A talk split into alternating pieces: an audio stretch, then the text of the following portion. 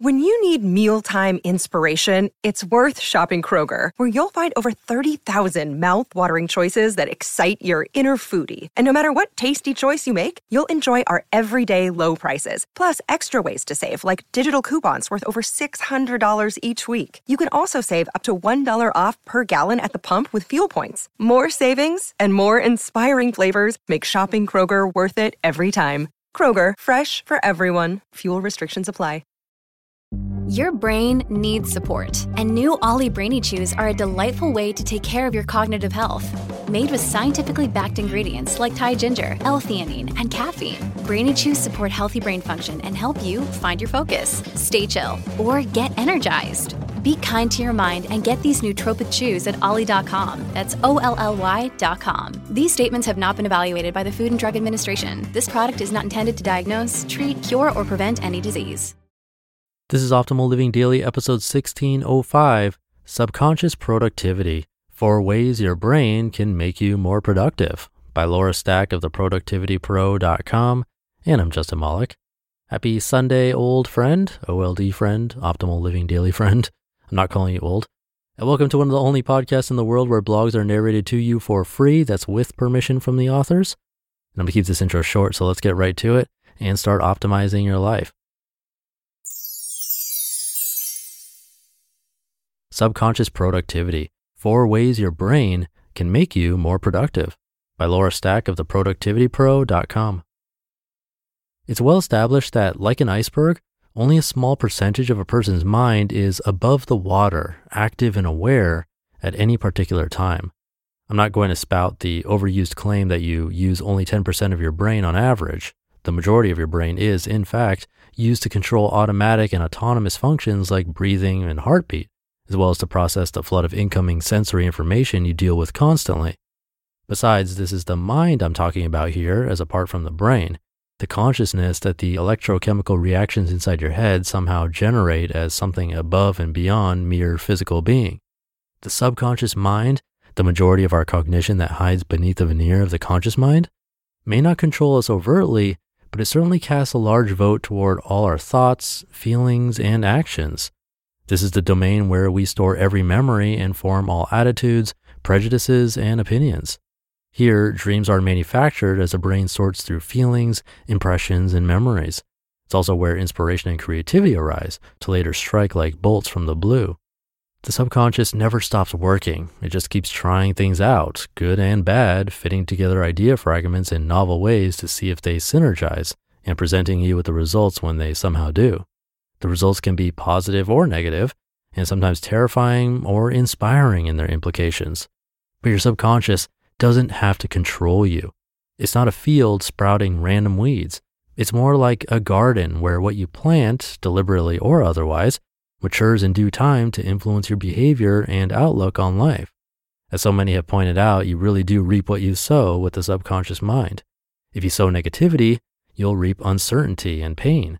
Sow positivity, and you'll mine inspiration and creativity from the depths of your subconscious, resulting in productivity and success. I won't claim what you want will magically appear just because you think good thoughts, but combine a positive attitude with action, sometimes massive action, and it will happen. It's not even hard to do. In fact, your worst hindrance may be your own tendency to complain, feel sorry for yourself, or expect the worst. Rather than accept your lot in life, implement these 4 methods to harness your subconscious to boost your productive success. Number 1, ban negative self-talk. Remember when you were learning things as a kid and you'd guide yourself through a process by repeating it out loud? That never really stops. It just goes underground. Even as adults, we maintain a constant inner monologue. Sometimes it becomes negative when things go wrong and we convince ourselves we're useless and worthless. Next time you find yourself thinking such a thing, shut it down and replace it with something positive. Over time, this will become second nature. Side note, don't let your own negative thoughts get you down, and don't let others' negative thoughts get you down either. If you're letting others' opinions get in the way of your productivity, maybe it's time to stop caring so much what other people think. Number 2, practice daily affirmations. Tell yourself out loud you can succeed, and your subconscious will believe it and allow the seed to take root. Even the simplistic every day and every way I'm getting better and better can help. I'm fond of Al Franken's famous Stuart Smalley quote, "I'm good enough, I'm smart enough, and doggone it, people like me." 3, take time out to relax. People get their best ideas in the oddest places, often when they're not even trying. Mine usually come to me in the shower or bath, or while walking my dog. I keep my phone handy to add these thoughts to my task list.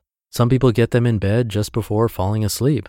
Thomas Edison used to hold a coin between his knees, relax until he lost control of his muscles and it fell into a tin tray below, and then write out everything in his mind at that moment. You can do something similar, keeping a pen and notebook or voice recorder close at hand at all times for those sudden inspirations. 4, consciously decide what you want right now. Write out your goals and dreams. It doesn't matter if you type it on a computer or write it longhand, as long as you save the list and review it regularly. This plants more positive seeds in your subconscious. Jumpstart your mind. This is a bare bones introduction to the topic of harnessing the subconscious. Many a book has been written on it, but these 4 simple tips will allow you to more easily till the fertile garden of your imagination and plant the right kind of seeds to help you thrive rather than die on the vine. It's not difficult, but you do have to sow what you sincerely want to reap. You just listened to the post titled Subconscious Productivity, 4 Ways Your Brain Can Make You More Productive by Laura Stack of theproductivitypro.com.